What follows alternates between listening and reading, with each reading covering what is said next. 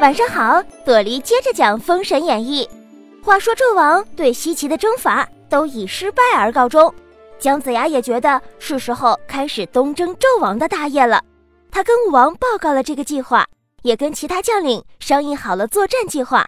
东征的步伐就这样开始了。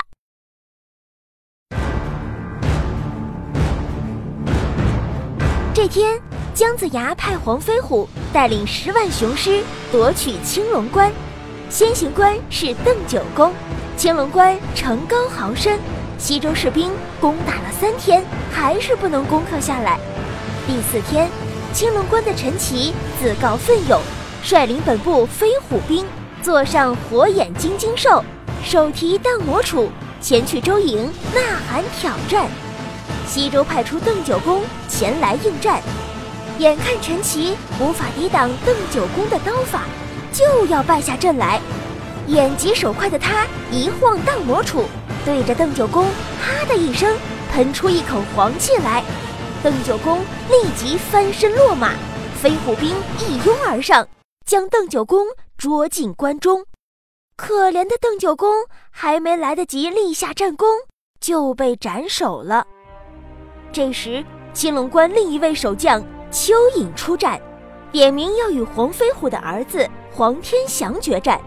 二人战了几个回合，蚯蚓虚晃一枪，回身便走。黄天祥顿时觉得神魂飘荡，不觉跌下马来。他没有回过神，就被蚯蚓一刀杀死了。黄飞虎接到儿子惨死的消息，万分悲痛，赶紧派人向姜子牙报告。姜子牙看到文书，拍着桌子叫道：“万万没有料到，邓九公和黄天祥会这样惨死在青龙关。”邓婵玉得知父亲死了，哭泣着来到姜子牙帐中，要求到青龙关为父亲报仇。姜子牙看他决心要去，只好答应。陈奇见邓婵玉和丈夫土行孙前来复仇。便又披挂上前，正打得不可开交，陈奇突然对土行孙的脸哈了一声，喷出一股黄气，土行孙站不住，跌倒在地上，被飞虎兵五花大绑起来。邓婵玉一剑捆了她丈夫，出手就是一石子儿打在陈奇嘴上，陈奇大叫一声：“疼死我了！”捂着嘴就跑。商军守将蚯蚓。见飞虎兵捆来了土行孙，就命令杀了这个矮子。左右刽子手正要动刑，只见土行孙把身子一扭，转眼就钻进土里不见了，吓得刽子手张口结舌。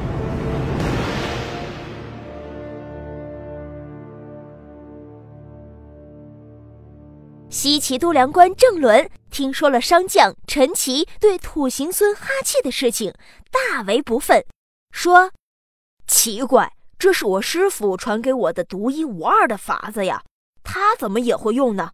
我倒要去见识见识，和他比试比试。”第二天，郑伦上了金睛兽，提着降魔杵，领着三千乌鸦兵出营来。陈奇出来迎战。发现对方与自己的坐骑、武器、兵马都一模一样，只是颜色不同而已，也感到非常诧异。只见这两阵人马，一边是黄色，一边是黑色，整整齐齐，十分好看。郑伦和陈奇斗了几个回合，决定先下手为强。只见郑伦把降魔杵往空中一摆。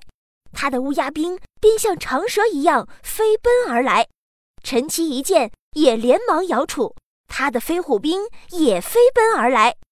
郑伦哼一声，鼻子里射出两道白光，陈奇哈一下，口中喷出一道黄气，二人同时被对方喷倒在地。两边兵卒急忙出阵抢回来各自的将领，情景十分滑稽。黄飞虎见郑伦击伤了陈奇，决定趁热打铁，夜里突然袭击，趁乱打死了陈奇，终于一举攻占了青龙关。只是守将蚯蚓做了漏网之鱼，仓皇逃走了。